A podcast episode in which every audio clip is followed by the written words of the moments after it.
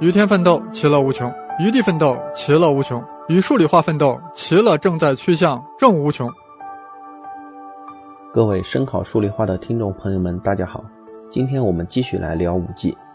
在上一期节目中，我们讲到了五 G 的第二个关键词——移动，讲到了移动通信系统的基础——无线电波，讲了无线电波的划分以及无线电波因为频率、波长的不同，造成传播特性上的差异。最后呢，也聊了一下五 G 中特有的毫米波。在继续移动这个话题之前，我想先把两期的内容串联一下，说一说一条信息是如何转变成无线电波的。在第一期的节目中，我们说过，信源首先要经过信源编码，变成了只包含零和一的数字编码，然后通过信道编码加入冗余纠错的信息，这时候形成的仍然是只包含零和一的数字信息。如何才能将其变成能够传输的信号呢？一种简单可行的方式就是用低电压表示零，用高电压表示一，这样呢就可以把数字信息转变成数字信号，这样就可以在电路里传输这个信号。但是这时的信号只适合在近距离的导体中进行传输，这种数字信号被称作基带信号。我们常见的网线。USB 数据线中，这些都是以基带信号传输的。当然，基带信号也是一种波，但是它无法在空间中传播，因为它的频率太低，能量太小，无法在空间中形成有效的辐射。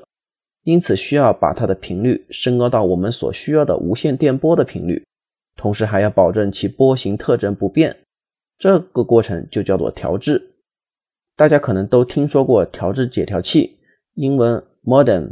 俗称猫，大家家中宽带上网用的猫大多是光猫，它的作用就是把局域网中的基带信号转变成光信号，送到光纤中传输。而无线通信系统中的调制，就是将一个包含数字信息的基带信号波与一个不携带任何信息的高频正弦波相叠加，使得高频正弦波有了基带信号波的波形特征，这样高频波也就携带了信息。这也就完成了频率的搬迁，形成了高频震荡电流。接下来呢，将高频震荡电流送往天线，形成电磁波向空间发射。这一过程就是调制。关于调制的技术，也是 5G 无线网络的一个关键技术。和上一期提到的大规模阵列天线一样，我也想留到后面再讲。这里先给大家留一个粗略的印象吧。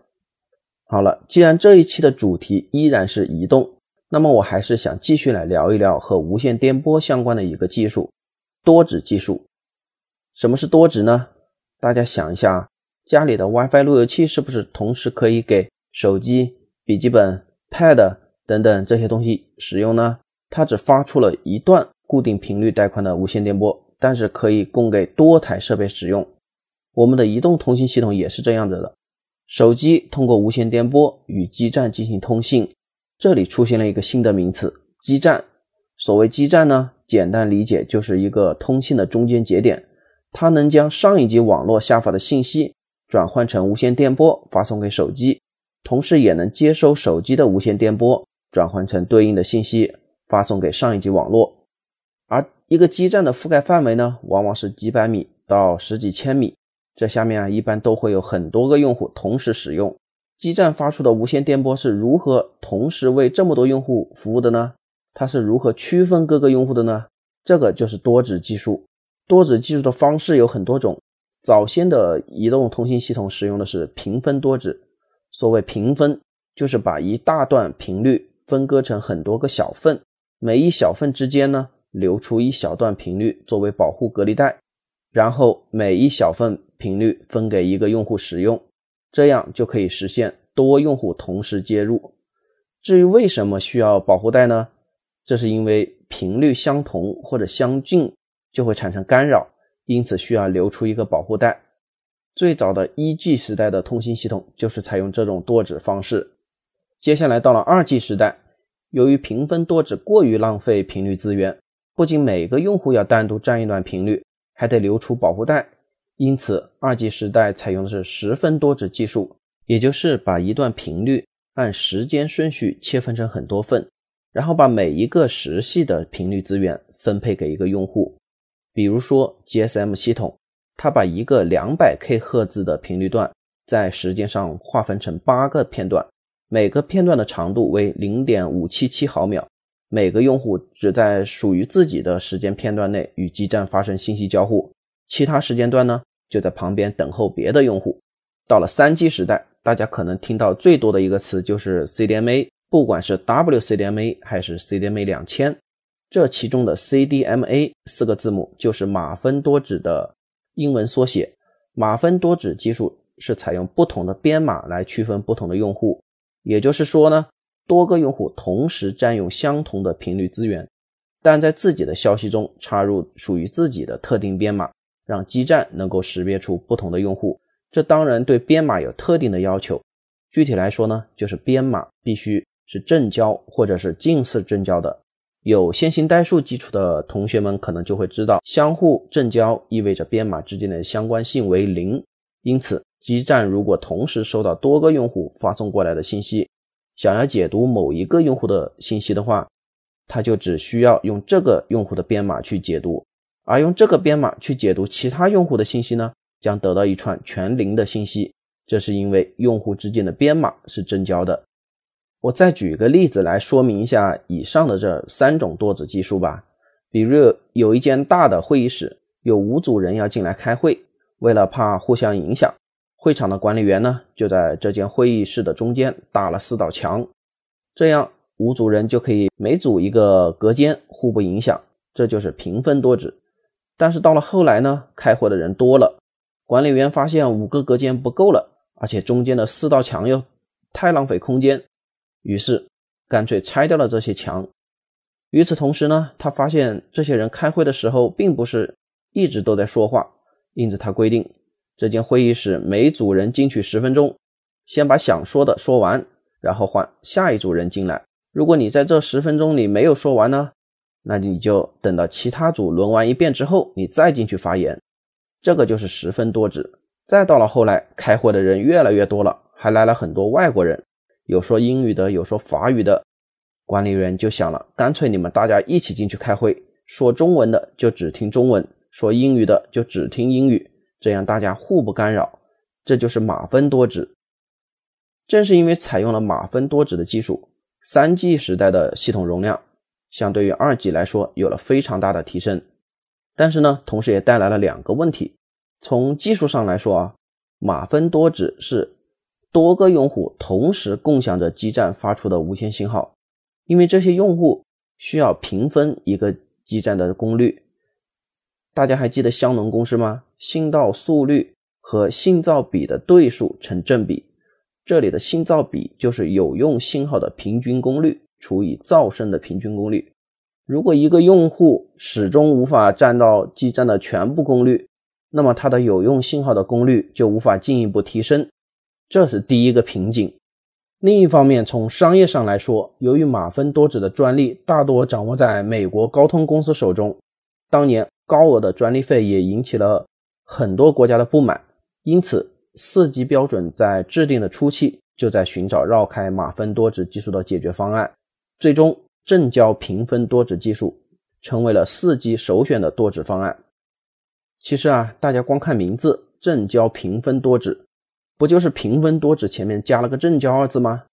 本质上来说，传统的平分多指将一大段频率分割成若干个小频率。也实现了正交化，只是这种正交的方法比较原始，效率很低。而正交平分多指技术同样是将一大段频率分割成很多个小频率，专业上呢称这些小频率称为子载波。但是这些子载波在频率上并没有完全割开，更不会设置保护带，反而是有重叠的部分。具体来讲，相邻子载波之间的间隔只有十五 K 赫兹。但是每个子载波的带宽呢，却有三十 K 赫兹。那明明有重叠的部分，是如何实现正交的呢？因为这里面啊涉及了很多专业的知识，包括 IQ 调制、离散、傅列变换等等。因此这里我不准备细讲，但是可以试着讲个大概。下面所讲的东西呢，涉及到一些三角函数和积分的知识，大家有兴趣的可以听一听，听不懂也没关系。正如胡先生所说的，听个气质吧。首先呢，还是得说一下正交。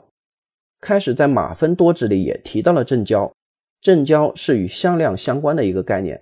所谓正交，就是两个向量的内积为零。推广到函数中，就是两个函数的乘积在区间上的定积分等于零。而三角函数 sin 和 cosine 在零到二派的 b 区间上就有这样的正交性质。例如，sin mx 乘以 sin nx 在零到二派的区间的定积分，当 n 不等于 m 的时候，这个定积分的值就等于零。同样，cosin MX 乘以 cosin nx 的定积分也等于零。我们在今天一开始讲到调制。就是将一个包含数字信息的基带信号波与一个标准的高频正弦波相叠加。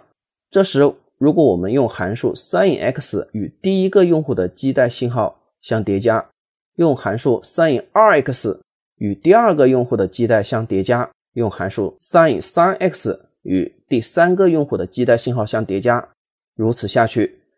然后再将这些叠加后的波形一一映射到第一个自在波、第二个自在波、第三个自在波等等等等。当这些子载波的间隔设置比较合理的时候，也就是现在的十五 K 赫兹的时候，那么每个子载波都包含了整数个周期的正弦波。例如，第一个子载波中包含一个周期的正弦波，第二个子载波中包含两个周期的正弦波。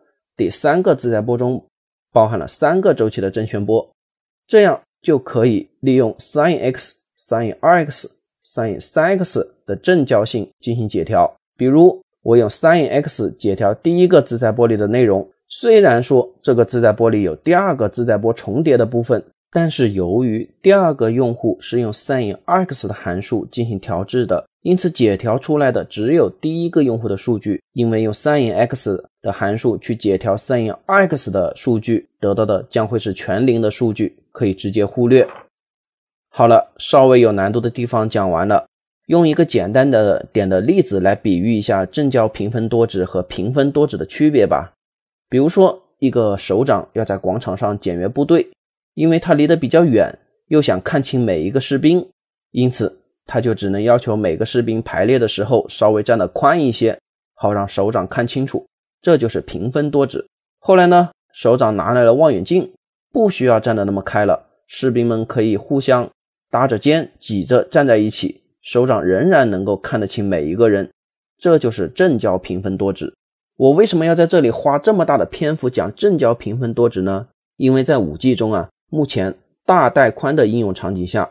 仍然是使用正交平分多值技术，区别呢只是带宽更大，子载波的间隔呢可以设得更加灵活而已，但本质上并没有变。好了，多指技术讲完了，接下来我想请大家思考这样一个问题：手机是不是时时刻刻都在使用无线电波与基站通信呢？答案显然是否定的，手机不需要也不可能时时刻刻发射无线电波。这个问题啊，可以从两个方面来考虑。一方面呢，频率资源是一个公共的资源，你用我用，大家都在用，因此我们的通信系统采用了多指技术来让大家共享这些资源。但毕竟呢，这是一个公共资源，是有限的。而手机在日常使用的时候，大多数情况都是处于待机状态，这时候既没有打电话，也不需要上网。如果这时候你还一直占着这些公共资源，导致真正有需要的手机没有办法接进来。那也是一种极大的浪费。另一方面呢，如果手机一直要保持不间断的无线电收发呢，手机的电池也很难做得到。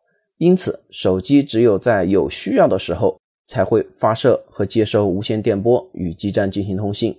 那么现在问题来了，一个手机如果长时间处于待机状态，这期间它不与基站通信，但是呢，由于这是一个移动的通信系统，手机可以到处跑。可能前一个小时还在这里，后一个小时呢就已经跑到百公里之外的地方了。那么这时候，如果手机来了一个电话，网络如何才能准确的找到手机此时的位置呢？因为只有知道了手机的位置，才能通知对应的基站说：“哎，你们准备准备，有个手机要和你通信了。”这个问题啊，其实关系到移动网络和固定网络的一个最大的区别，就是固定网络由于有光纤或者是电缆的连接。网络始终知道终端就在这根线的另一头，因此如果有数据要通信，只管往这根线上发就对了。但是移动通信不一样，手机和基站之间并没有始终连着一根线，因此移动通信系统需要解决一个至关重要的问题，专业上称作移动性管理。顾名思义，移动性管理就是要管理好移动的手机。那如何管呢？从手机的状态来看，有待机和使用两种状态，因此移动性管理也就分成了空闲态和连接态的管理。空闲态对应着待机，而连接态对应着使用。先说一下连接态吧，这个状态下移动性管理比较好办，因为此时手机保持着与基站之间的无线电波的连接。可以想象成它们之间有一根看不见的线连着，唯一要做的事情呢，就是保持这个连接不间断。我们知道一个基站的覆盖范围是有限的，如果手机在进行通话的过程中即将离开这一个站的覆盖范围，到达另一个基站下，这时呢，手机就需要将原有的连接切换到新的基站下，以保证这一次通话不间断。这一个过程呢，就叫切换。再说一下空闲态的管理。在这个状态下，由于没有了无线电波的连接，因此手机的移动性管理变得复杂的多。总的来说呢，可以概括成三件事情。